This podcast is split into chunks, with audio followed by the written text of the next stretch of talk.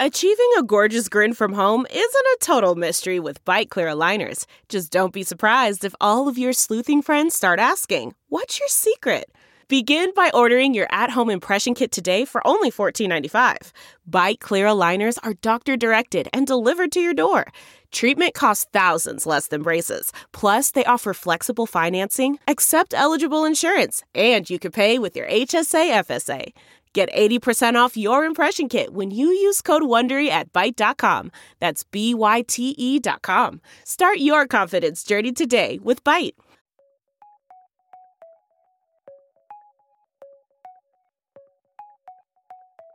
Hello, Hello. and welcome to Philosophy for Our Times, bringing you the world's leading thinkers on today's biggest ideas. My name's Mia, and I'm an assistant producer here at the IAI. And my name's Charlie, and I'm a senior producer here at the IAI. So today we've got In Conversation with Iain McGilchrist and Hilary Lawson, featuring Iain McGilchrist, an Oxford scholar and polymath whose clarity, lucidity, and almost hypnotically compelling style has seen him rise to prominence as a worldwide lecturer and public intellectual.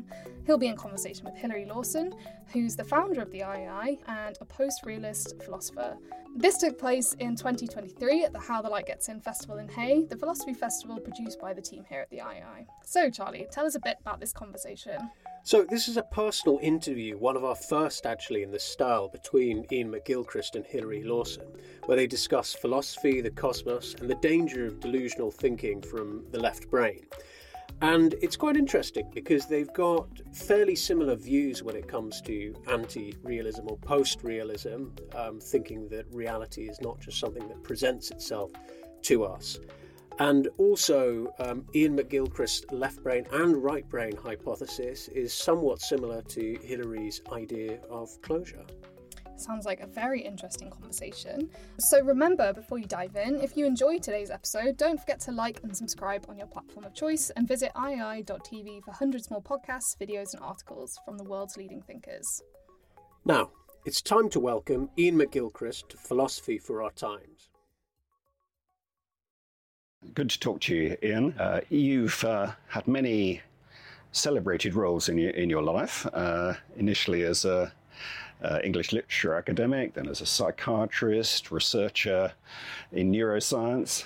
More recently, you're best known for your books and, and, and as a philosopher, really. And I wondered which of these uh, very different roles is closest to your heart and wh- which has given you most satisfaction.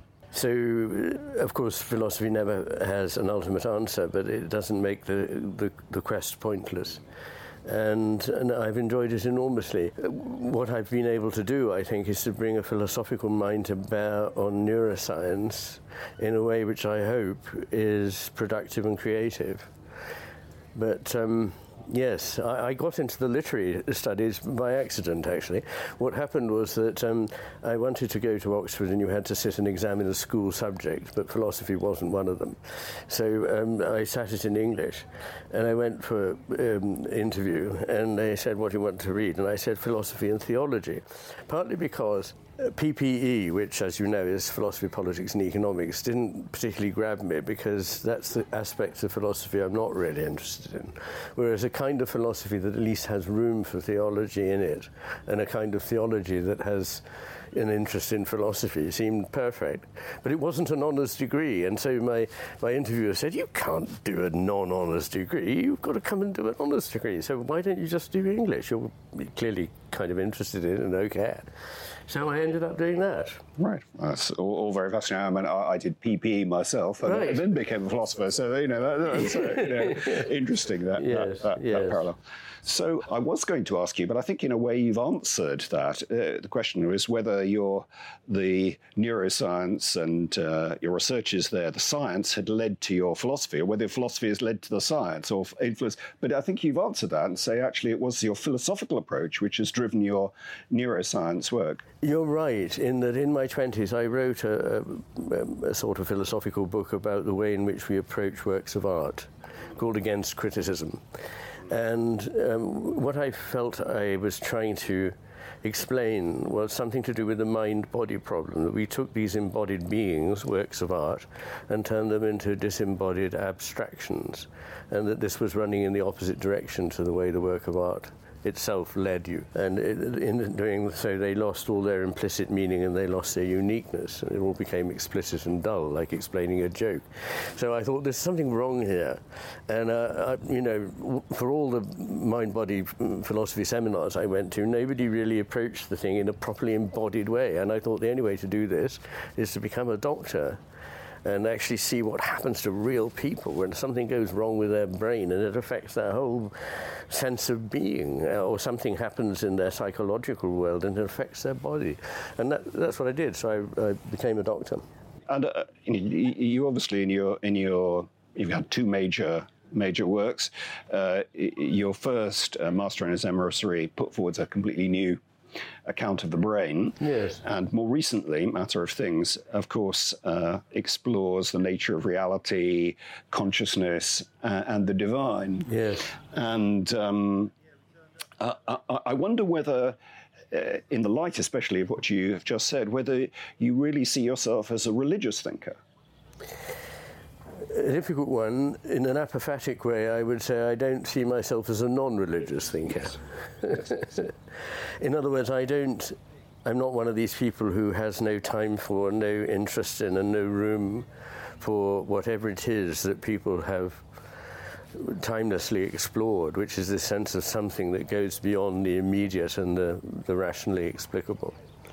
And um, it's interesting because a lot of philosophical colleagues said, don't, don't include a chapter on the sacred in your book, because everyone will go, oh no, he's a faith head, you don't listen to him. And I've been waiting for flack from atheistic people. I haven't got any at all. The only flack I've got has been from rather down the, the middle Christians who've written to me saying there's a sort of Christ shaped hole in your account. Why do you not talk about it?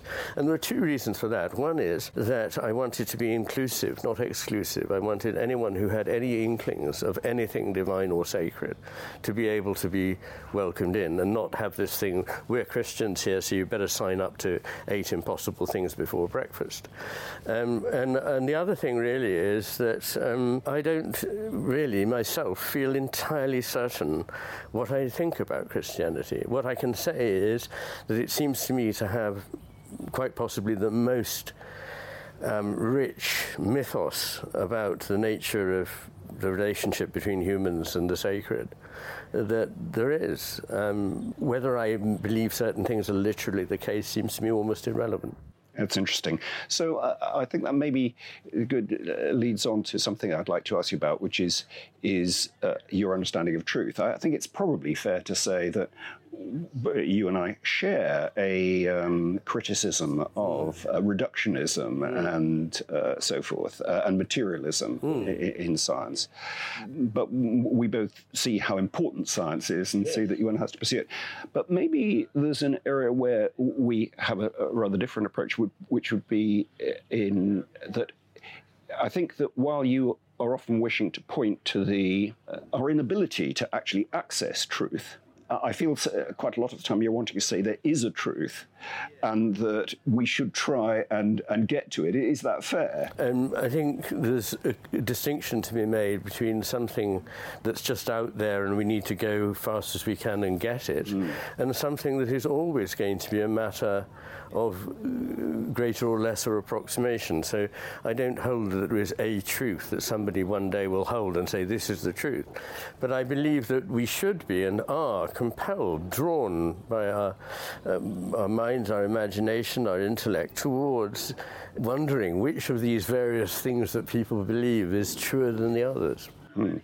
And do you think then there's uh, any tension between, on the one hand, pointing in a way to our inability to access truth, and at the same time trying to be telling people uh, what you think think the truth is or well there would be if i thought that i was telling people what the absolute truth is but uh, i think i'd like to distinguish between certain areas of life so uh, for example in science um, i believe that there are certain findings let's take it no further than that. There are findings that are very hard to contest.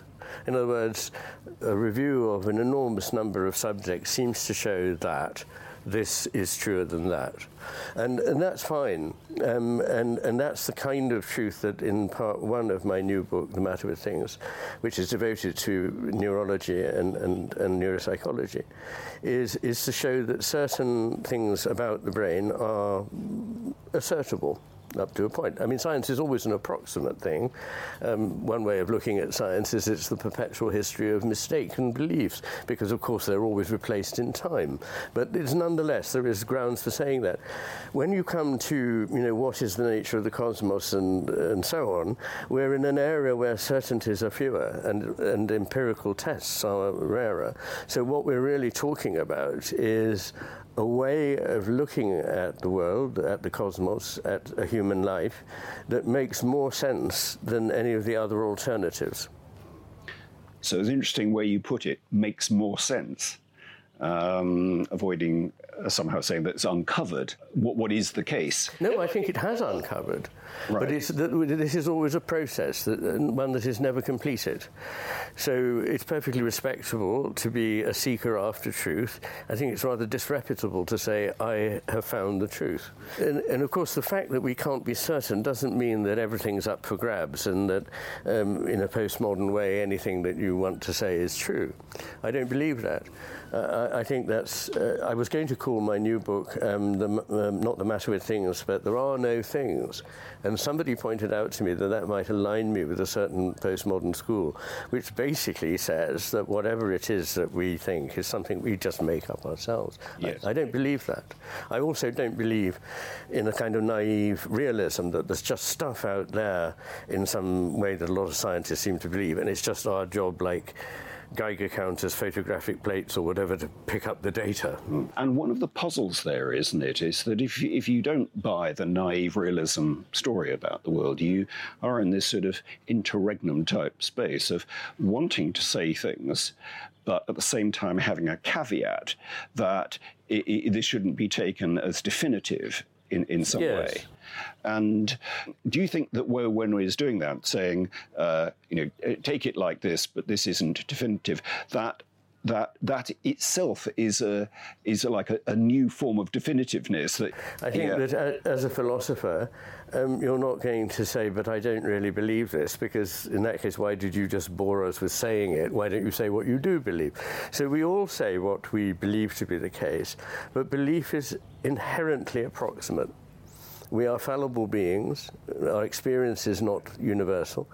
But is that claim belief is inherently approximate? That sounds like a definitive account, the belief is inherently proximate. Well, I, I, there, there is a word game like this which goes, um, the only thing that's um, certain is that those who believe that there's anything certain are wrong. Yes. And, and that, that would be the succinct way of putting what you're pointing to.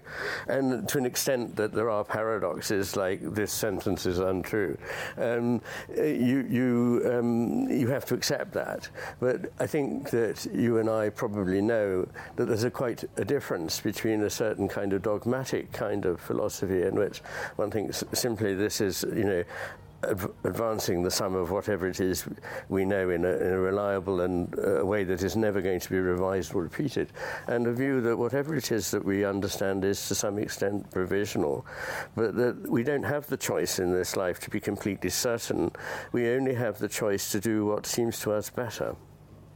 So, in your account of the brain, you have the, essentially a notion of two uh, different ways of attention uh, left brain attention, right brain attention. Yes. Do you see your own theory as a product of your left and right brain? I certainly do. Um, and I don't think that I'd be better off, or anyone would be better off, if they had a left hemispherectomy. Um, it has its role. My only uh, problem is that it tends, because it knows literally less than the right hemisphere, that it thinks it knows everything. And um, that's dangerous because it rules out a whole other way of seeing the world or understanding the world, which is more subtle, harder to articulate, but I think more important and foundational.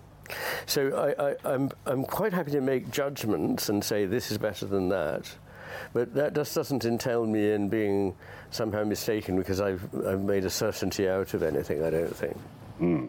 and, and do you think, therefore, the risks that you point to in the way that left brain goes Yes. about things, do you think that you are at the same risk? You know, is there, and how do you deal with that internally for yourself? You know, is there a bit of you, it's a bit of Iain that says, actually, I need to be a bit careful about that left brain no, stuff? No, no, uh, uh, uh, that's not how it works, as I imagine you you, you would uh, believe anyway. Uh, uh, no, what it is is that. I suppose over a lifetime of pondering on, on many philosophical questions, I've seen that there are discrepancies between different points of view, and people have said, well, this school thought this, and this school thought that, and you know, take your pick. But I've always felt that um, there were unarticulated truths, that were unarticulated partly because they're very difficult to put into language, but are nonetheless important for that. And so I learned early on to be attentive to implicit meaning, to um, the idea that there weren't these hard and fast certainties. And in doing that, I think my, or, maybe I, I don't like to put a chain of causation here in something which is probably circular in nature. That, that something arose in me which was a point of view towards the world, which was that of the right hemisphere. And uh, it's not that I disrespect the left hemisphere, I only disrespect it when it comes to me and claims that it's the master and knows everything, because it doesn't. So um, you were just saying, uh, that that um, you didn't see yourself as needing a, a left brainectomy, as it were, and uh, I, I guess the the reason why you felt you want to say that is because it is, of course, the case that. Um, uh, sometimes you, you give the impression that you know the left brain is the baddie, you know, Yes. and do, do you do, do you think that's how it is? I mean, do we, should we be suspicious of the right brain as well, as it were? Is, is there something about the right brain that makes it actually less threatening than the left brain? It, it, it behoves us to be skeptical always, but not skeptical to the point of paralysis. We should be skeptical of our own skepticism as well. But um, effectively, yes, the left brain is not in any sense a baddie until it's, and this is the crucial point, until it decides that it knows it all. And it, it can run the show. And it's so deficient in knowledge compared with the right hemisphere. I mean, a soundbite I often use, but can easily defend and have done at great length, is that the left hemisphere helps us apprehend the world, i.e., grasp onto the world and get it. But the right hemisphere helps us comprehend the world, which means holding it together. And that is a quite different faculty. And in part one of the matter with things, which is the neuropsychology, I work through nine possible or eight possible portals for knowledge, information of the world to come in. And I show that in all but one of these, the right hemisphere is demonstrably more reliable. Um, and so, in that sense, we need to be more worried about what the left hemisphere is telling us because without the contribution of the right hemisphere it becomes frankly delusional. I'm not using that in some loose metaphorical way. It actually does become prey to delusions, hallucinations, and things that we would all accept are unreal. And I'm not the only person to have pointed this out by any manner of means. So to that extent, it behoves us to be more suspicious of what we can see comes from the left hemisphere's attempt to, to tackle something than the right. But as I said at the outset, it behoves us always to be skeptical. Indeed. Well, look, uh, Iain, uh, it's been a pleasure talking to you. Delight having you here. Thank you very much. It's been lovely being here and talking to you. Thanks for listening to this week's episode of Philosophy for Our Times. If you enjoyed today's episode, don't forget to like and subscribe on your platform of choice and visit iai.tv for hundreds more podcasts, videos, and articles from the world's leading thinkers.